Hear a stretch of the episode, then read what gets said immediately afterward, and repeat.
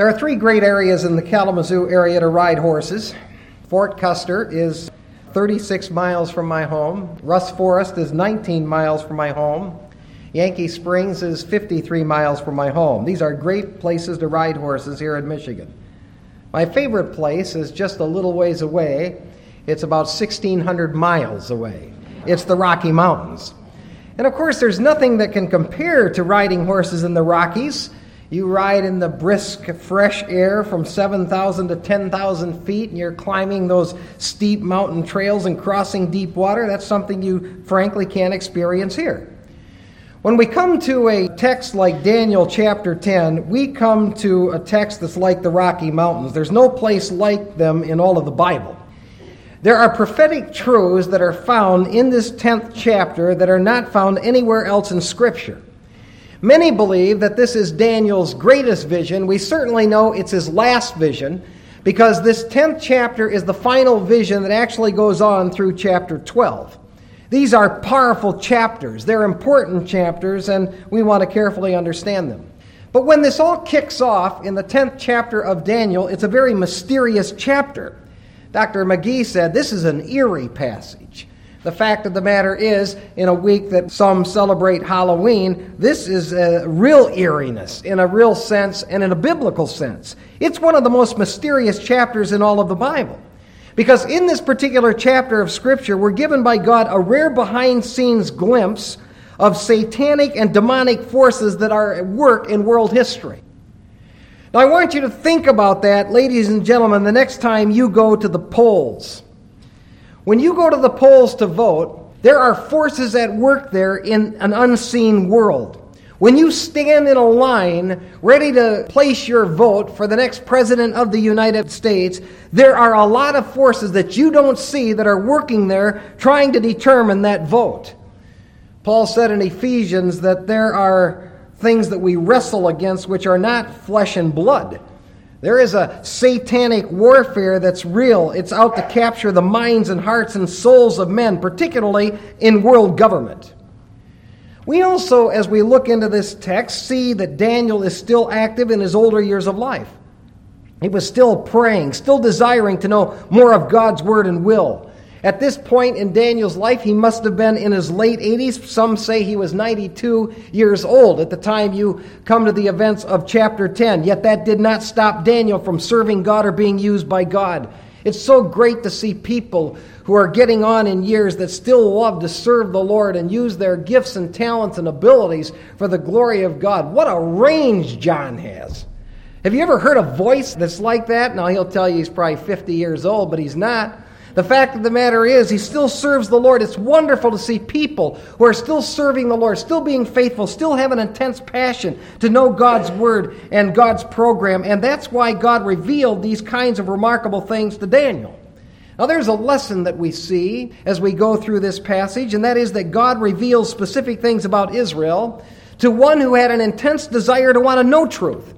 And God does this in regard to the prayer of his people. And one thing that he wants his people to realize is they are in serious satanic war. I want you to understand something. There is a major war going on right now between God's world and Satan's world, and you're in it. Whatever God wants to do in you, there's a war going on to keep you from doing that. Whatever God wants to accomplish through you, you better believe there's an intense war to keep you from accomplishing what God wants you to accomplish. Now, a key verse of this chapter is the 14th verse of Daniel chapter 10, which says, Now I have come to give you an understanding of what will happen to your people in the latter days, for the vision pertains to the days of the future. This is a critical verse because what Daniel is shown here is what is going to happen in Israel's future. As Israel moves toward the end, this is what is going to happen. And Daniel is a man who leaves us a legacy of one who wanted to carefully understand God's revelation. In fact, these final three chapters of his pen show that he was very careful to understand what God was doing and what God was accomplishing. Now, there are three headings that I want to show you that break down this text quite nicely. We want to look at it and try to understand it as best we can. These are mysterious things, but hopefully we can make them understandable. First of all, you have the prophetic message that's revealed to Daniel in verses 1 to 3. In the third year of Cyrus, king of Persia, a message was revealed to Daniel, who was named Belteshazzar. And the one message was true and one of great conflict, but he understood the message and had an understanding of the vision. In those days, I, Daniel, had been mourning for three entire weeks. I did not eat any tasty food, nor did meat or wine enter my mouth, nor did I use any ointment at all until the entire three weeks were completed. Now, in the third year of Cyrus' reign, there's some discrepancy over exactly the year that may have been. Some say 536 BC, others 534 BC. It's based on the fact of when Cyrus actually took office. He was in the process of overtaking the Babylonian world in 539 BC. But somewhere around there, Daniel was given a vision and a message concerning a great conflict concerning Israel. This comes about four years after the vision he had in chapter 9. So he's been about four years now since he received that vision we saw last time we were together. Now, in the first year of Cyrus' reign, according to Ezra chapter 1, Cyrus permitted Israel to return to Jerusalem to rebuild the temple. Daniel apparently had not gone back to Jerusalem to rebuild the temple. Daniel was old. He was in a position of political power. He apparently didn't return, but he was one who certainly prayed. And he prayed for the completion of the rebuilding of the temple and ultimately of Jerusalem. And probably Daniel was sensing that there was some people in Israel who were in real danger. From the multitudes of people who had permission to go back to Jerusalem, not many went. And then when they got back there, there were some negative things that were happening. According to Ezra chapter 4, verses 4 and 5, there was a rebuilding that was taking place, but there were a lot of backbiting threats. People were opening their mouths against Israel and against the fact that they were back there rebuilding. There was a lot of talk taking place. As a result of that, some of the Israelites were becoming burdened. Some of the Israelites were becoming concerned. There was real danger, so Daniel prayed for three weeks. He did not eat any of the fine meat, drink any of the wine, or use any ointment. Just because times were somewhat good for him did not mean he didn't sense the spiritual warfare that the other people were in. So Daniel knew that it was important for him to maintain the ministry that he had for Israel, and that was a powerful prayer ministry. Daniel senses there's a great spiritual conflict and war, and he senses the need to pray, and that's exactly what he does. More than likely, Daniel had anticipated that in the deliverance of Israel from the Babylonian power and allowing under the Persian power to go back to Jerusalem, he probably thought the Messiah was going to come and do it and set them free, but the Messiah hadn't come yet. So there were still unanswered questions in Daniel's mind about the whole prophetic program of God. Now, when it comes to the subject of these types of fasts in the Bible, there are 64 records of fastings in Scripture. There are 43 of them found in the Old Testament. 20 of them have to do with corporate fasting, where Israel as a nation was called to fast. And 23 of them have to do with individuals who had some type of fast. It doesn't mean Daniel stopped eating food altogether, it's just he didn't eat the fine food nor drink the typical things that he drank. When you go to the New Testament, there are 21 fasts in the New Testament.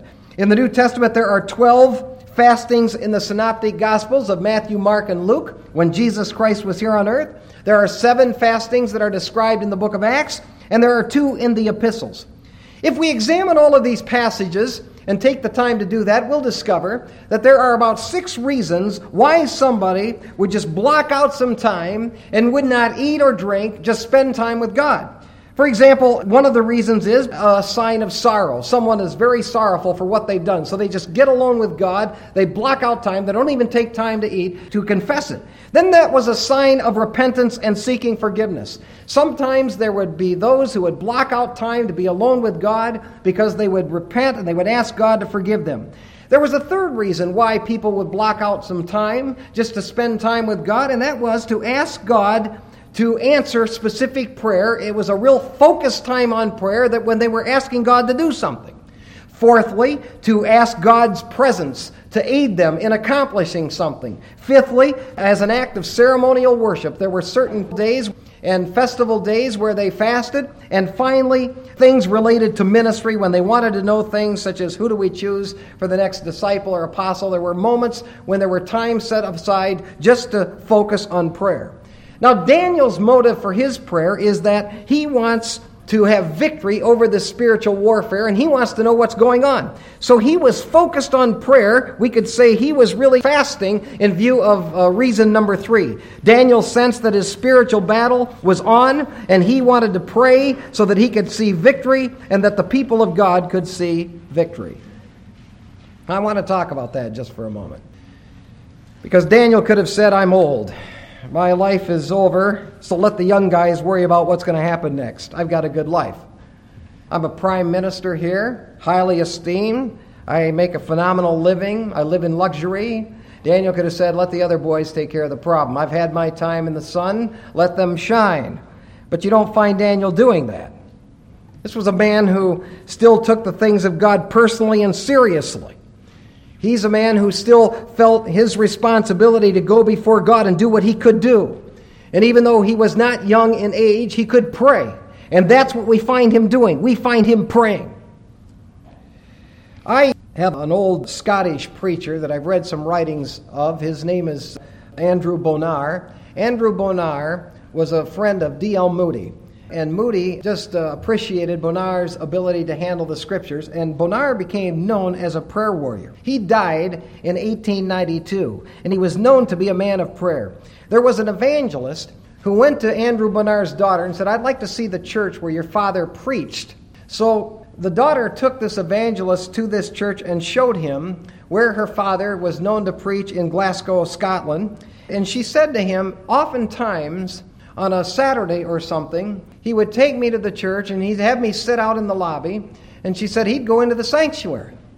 And I'd be wondering, what in the world's he doing in there? And she said, I would look in there and I'd see him first sitting over here. And then he'd be sitting over there. And then he'd be up in the front.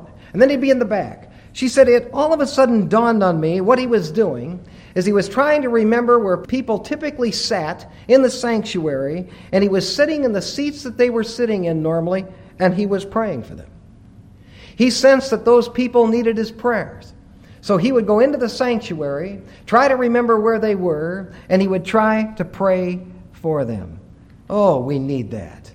We need people who take prayer seriously. We need older people who realize we're in a battle, in a war, and they'll pray for this ministry. If we're going to move forward, if we want God to do great things in this church, for this church in Kalamazoo, we need people who will pray and who will get God's power through prayer. We need elders and deacons and older people and younger people who will come and pray for the blessings of God and whenever God wants to do something, you can be sure of this there is a war to stop it. And Daniel sensed that warfare, even though he isn't there in Jerusalem. He's not there in Israel. He senses there is a war to stop the program of God, so we find him praying. Which brings us to the second heading. The prophetic message is revealed to Daniel by a heavenly angel. Notice verse 4 On the 24th day of the first month, while I was by the bank of the great river, that is the Tigris, I lifted my eyes and looked, and behold, there was a certain man dressed in linen, whose waist was girded with a belt of pure gold of Uphaz.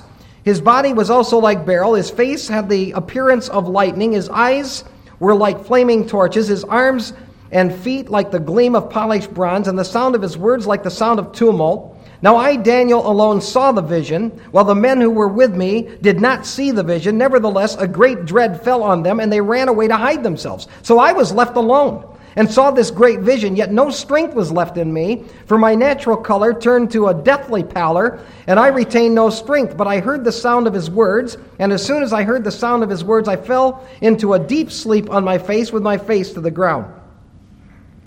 On the 21st day of Daniel's mourning, this would be the 24th of April. We're given specific detail here. He's standing alongside the Tigris. Now, it's speculated as to why he's standing alongside the Tigris, but probably he was there on some form of government business, but this is no coincidence that this angel comes to him there. An angel approaches Daniel, and he appears in the form of a man. Daniel and his companions are physically on this bank of the Tigris on April 24th, probably around 534 BC. These are exact places, these are exact times, these are exact documentation of when this happened. And what that proves, ladies and gentlemen, is that the information here was not written later after these things happen. This book was written by Daniel. He's looking into the future very precisely, and he's writing these numbers down with pinpoint accuracy. Now, as Daniel was along the Tigris, some have believed that it was Jesus Christ who appears to him here, but I do not think that for two contextual reasons. First of all, Christ cannot be hindered by any demon, and this one will tell him in verse 13 that he would have come earlier, but he had been withstood for 21 days. So there was 21 days where he had been hindered by a demon from getting there. And secondly, Christ does not need the help of Michael to defeat evil forces, which this one testifies later in the chapter, verse 21. Michael will come and ultimately help him. What is described here is a very heavenly and holy angel who's very Christ like. And certainly, the name Michael means who is like God. Angels that are holy have a Christ like look about them. Holy angels certainly reflect the glory of God. Now, the Tigris River is only mentioned twice in the Old Testament. Once here and once in Genesis, it was one of those rivers that flowed from Eden. One time, this river that Daniel's on had been a river that was free from sin and misery, but now this spot is a war zone. The Tigris and the Euphrates, both rivers which one time flowed out of Eden, are now both war zone areas. But why does God see fit to name the fact that he's on the Tigris when this vision appears? Because, ladies and gentlemen, it would be this very area where Alexander the Great would conquer the last Persian king, whose name was Chadorlaomenes, 335 to 330 BC, at the Battle of Arbela. He would defeat him on the Tigris, and Greece would take over the world. What basically God is doing here for Daniel is he's saying, You're standing on the very spot where the fate of the Persians is going to end, and the next power, the power of Greece, is going to begin. Now, when you look at the description of the heavenly being that appears to Daniel, there are seven facts that are graphic brought out about him. He's clothed in linen. That symbolizes purity and immaculate holiness. This is something you see often, which resembles that both in the priesthood and ultimately in the appearance we get of Jesus Christ in Revelation.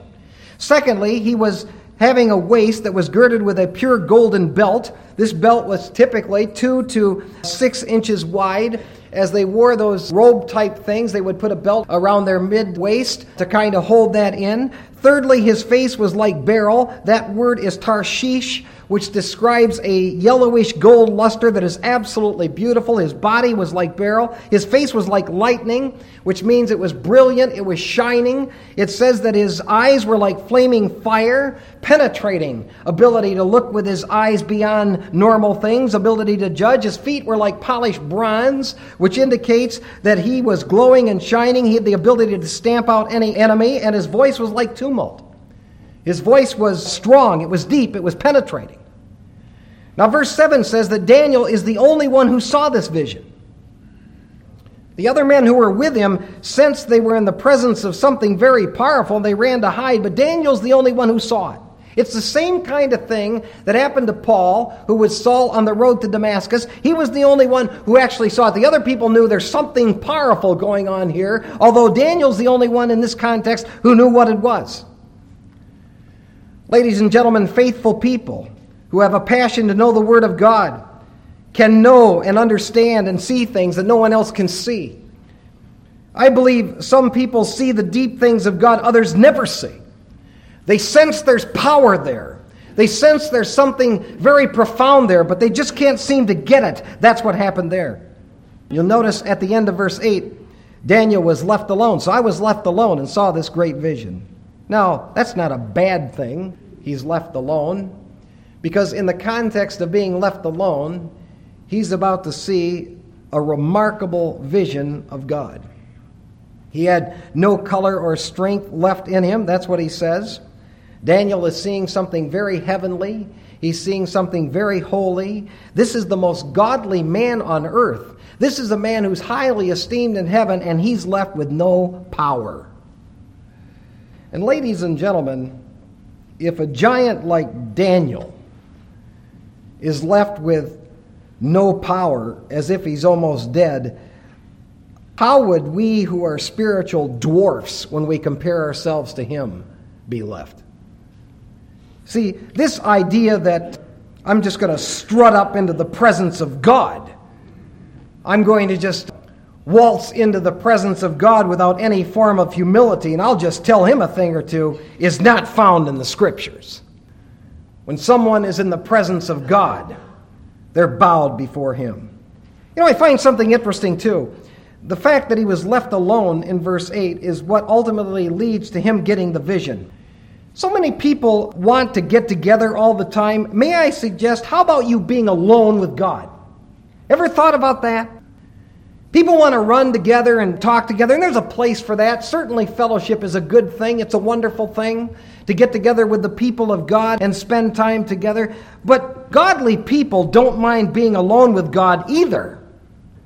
There's nothing wrong with saying, Look, I just need to get alone with the Lord here. In crisis moments, a very wise thing to do is to get alone with God. It's funny that, actually, it's tragic that in many crisis moments, it's the last thing people think about doing getting alone with God. But that's where real resolution to life's problems and dilemmas can be discovered. According to verse 9, as soon as Daniel heard the words of the angel, they were soothing, and Daniel went into a deep sleep with his face on the ground. I find this so interesting about Daniel. He had no strength in himself. You see, ladies and gentlemen, there is no strength in ourselves for victory. There's no strength within ourselves to be able to accomplish anything for God. The strength is found in Him. And so, when we're in a right relationship with Him, and when we're pursuing an understanding of His Word, and when we're lining up our lives in accordance with the Word of God, that's where we found the strength of God. That's where we'll find it. That's where Daniel found it. That brings us to the third heading. The angel comforts Daniel that his prayer has been answered. Now, notice verse 10. Then behold, a hand touched me and set me trembling on my hands and knees. And he said to me, O Daniel, man of high esteem, Understand the words that I'm about to tell you and stand upright. For I now have been sent to you. And when he had spoken this word to me, I stood up trembling. Now, there are four specific comforting actions that the angel takes here regarding Daniel. First of all, the angel encourages Daniel. There are three specific things that he did to encourage Daniel. He physically touched him, he didn't hurt him. Verse 10 A hand touched me and set me trembling on my hands and knees. He verbally praises him. You're a man, Daniel, of high esteem in the heavenlies. And he verbally informs him that he had been sent to give a careful understanding of things to Daniel. Ladies and gentlemen, do you see what it is that gives strength to people? It is a careful understanding of the Word of God. This is the best way to get somebody back on their feet. Get them into the Word of God. Give them a careful, accurate understanding of the Word of God. It's what can bring them back around, put them back on their feet, get them moving forward again. Don't sit there and let them go on and on and on about life's problems. Show them the Word of God and direct them to the answers that are found in the Scriptures. This is a great way to get somebody back on their feet. You show them that you care about them. And in the context of that, you say, here's the Word of God, and here's what you need to do. The second comforting action is the angel explains his presence to Daniel. Verse 12 Then he said to me, Do not be afraid, Daniel, for from the first day that you set your heart on understanding this, and on humbling yourself before your God, your words were heard, and I've come in response to your words. But the prince of the kingdom of Persia was withstanding me for 21 days. Then behold, Michael, one of the chief princes, came to help me, for I had been left there with the kings of Persia. Now I've come to give you an understanding of what will happen to your people in the latter days, for the vision pertains to the days of the future. Now the angel informs Daniel that from the first day he started praying, which was 21 days ago, God had decided that he was going to answer his prayer. Daniel wanted to know when the Messiah was going to come. Daniel wanted to know when this prophecy was going to be fulfilled for Israel. And from the first day that Daniel got alone with God to start praying, God was going to answer that prayer. However, some demon, an evil demon of Persia called Prince of Persia, the prince of the kingdom of Persia, had prevented him for 21 days. This angel that was sent to give Daniel answers had been prevented from getting there for 21 days until Michael, another angel, came to help him. Now, I want you to notice the language that's used here. The prince of the kingdom of Persia and Michael. There are rank structures in the angelic world. There's a lot of mystery here, but there's a lot of truth here.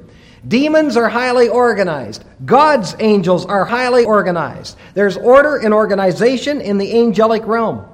There was a three week satanic war which lasted in the unseen world for 21 days in regard to answering Daniel's prayer. That's why Daniel kept praying. He wanted an answer to this prayer. He didn't know that the answer had been granted to him on day one. He still hadn't seen the answer yet. So for 21 days, he kept praying. And you better believe Satan did not want this prophecy revealed. Because this prophecy showed Israel what would happen in the latter days, and it shows Israel the future as you'll see it unfold in the next few weeks. And it shows that one day Satan will be doomed and the Messiah will reign. There was no way that this evil Satan wanted that prayer answered, and yet Daniel was going to get his answer. When you look at this verse, verse 13, but the prince of the kingdom of Persia, and then you look at verse 20, then he said, Do you understand why I come to you? But I shall now return to fight against the prince of Persia. So I'm going forth, and behold, the prince of Greece will come we see the necessity of praying for those who are in political authority over us. Ladies and gentlemen, there is a serious, demonic, satanic warfare that's being waged in the political world. This is an unusual text of Scripture. What God's letting us see here is that there are satanic forces at work in world history. A hatred toward the President of the United States is far more than just a difference of political viewpoints. There are forces of evil at work that literally are out to destroy anything that's righteous. Now, I'm one who believes in territorial angels. Here's what I mean by that I believe there are angels satanic and godly angels that are assigned to various places in various parts of the world. You can just make a general observation. When you go to various parts of the world, you have these various cults and you have these various religions that are demonic. Well, who's behind all that? There's some evil force that's behind all that. I've often said that I believe it's true in the United States. I think states perhaps have territorial angels that are responsible for problems. I know just from traveling in three different states where I've had ministries. One is Michigan, another is Indiana, the Chicago area, another one is Idaho, that there are three major problems that seem to stand out that plague the different states. I think Michigan is sex, I think Indiana is materialism, and I think Idaho is lying. And now that's not to say the other things aren't there, but there is something that seems to be prevailing in that arena. We do know from the seven churches of Revelation that there are angels involved in the church. I believe that when he says to the angel of the church, he's talking about the angel that's assigned to the church. Now, it's interesting to me that Daniel's key to growth here was not that he would pray about demons. God's revealing to Daniel that there are demons that are warring against the program of God, but Daniel's key to growth is praying for an ability to understand the Word of God. You'll notice that Daniel does not go around cleansing Israel of demons or going around claiming an area for God. I'm going to claim this land for God. He's not doing that. What he's doing is he's carefully praying and he's asking God to give him wisdom so that he can understand his program, his word, and his will. And part of the program of God at the present involves demonic warfare. Satan has a vast network of demons that are out to stop your progress. You may have been praying for that son or daughter for years. And it doesn't seem like your prayers are even being heard. You better believe they're being heard, but there's an evil demonic force that does not want that prayer answered. You keep praying. I don't care if it's 21 days or 21 years. You keep praying because there are forces that are at work trying to stop the program of God.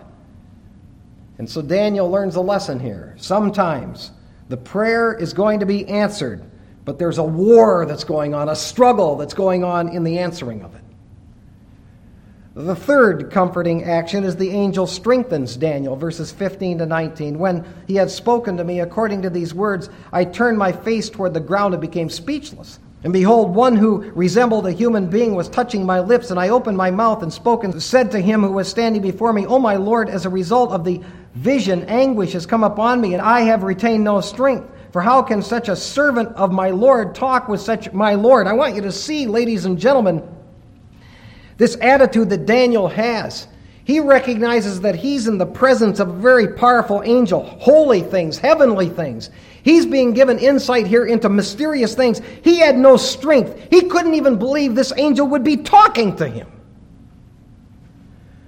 Now, that's a far cry from those religious frauds who say they get visions from God almost like saying they eat a bowl of cereal. Daniel, according to verse 15, was left speechless. And there are people today who just strut around saying they're strong. I got a vision from God. God told me. God told me this. Daniel was weak. When this was really done by God, he was humble. He was without strength. And the thing that could strengthen him was the Word of God. And the fourth comforting action is the angel explains his ministry to Daniel. Verse 20 Then he said, Do you understand why I came to you? But I shall now return to fight against the prince of Persia. So I'm going forth, and behold, the prince of Greece is about to come. However, I will tell you what is inscribed in the writing of truth, and there is no one who stands firmly with me against these forces except Michael, your prince. The mystery is this.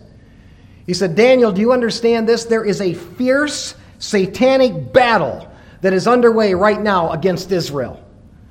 There is a fierce battle for the people of God, and you have two main powers that are at work right now that want to destroy the people of God. You have Persia, which he'll discuss in chapter 11, verses 2 to 4, and you have Greece, which is the next power, which will be discussed in chapter 11, verses 5 to 35. The implication of verse 20 is as soon as Persia will fall, there's another power, another demonic force that wants to come in and take over the land, and that is going to be Greece. In other words, he says, Daniel, the Messiah isn't coming just yet. There's a program taking place, there's a war that's going on. But he says in verse 21, I'll tell you how it ends. And what you'll see in the next couple of chapters is that he will tell Daniel exactly how it's going to end. May I leave us with three practical applications from this text. When we pray, we need to know there are great conflicts between God and Satan in regard to answer to your prayer. When we pray, we need to know there are great conflicts between God and Satan in answer to your prayer. You keep praying. God may have already decided He's going to answer your prayer, but there's a war going on with that individual or with that person or with that situation that you're praying about. There's a war that's going on. You keep praying. There's a conflict there. Secondly, Evil powers will do everything possible to keep you from a right relationship with God and knowledge of God's will for your life. When you decide you want to do what's right, you will discover there's a major war that goes on. Let's say, for example, you say, you know what? I need to be more involved in church. I need to be plugged into the things of God in church. The moment you say that, you'll have conflict. I need to be more faithful in this area. This is an area I really need to be faithful in. You'll find conflict. I need to be more disciplined in prayer. The moment you say that, you'll find conflict. You see, evil powers will do everything they can to upset us from accomplishing what God would have us to accomplish. Thirdly, the key to victory is prayer and an intense desire to know the Word of God. It's a very simple formula. You want to be victorious in life? Be a people of prayer and be dedicated to the book. Understanding the precious Word of God precisely and accurately is what gives victory. Now, if you're here today and you've never trusted Jesus Christ as your Savior, I want you to understand something. What I'm about to tell you, Satan's going to do everything he can right here, right now, to keep you from responding. There is only one way for any of us to be right with a holy God. That is by faith in Jesus Christ. It's not by works. It's not by religion. It's not by church. It's not by any human merit at all. It is by faith in Jesus Christ. And you need to acknowledge to God that you're believing only in Jesus Christ to save you. And I want to tell you there's a war for your mind and soul that's very real. But you can have victory today if you'll believe on Him. May we pray. If you're here and you've not trusted Christ, move through that door this very moment. You pray something like this God, I'm a sinner. I admit it. And I thank you that Jesus Christ died on that cross for me. And right now, I place all of my faith in Him to be my personal Savior. Our Father, we see this unusual passage of Scripture and we realize there is an unseen battle for minds and hearts that's taking place. There's a hatred for Israel. There are forces that would seek to destroy her, and there are forces that would seek to destroy us. I pray that we would be people who would walk very circumspectly, wise, not as fools,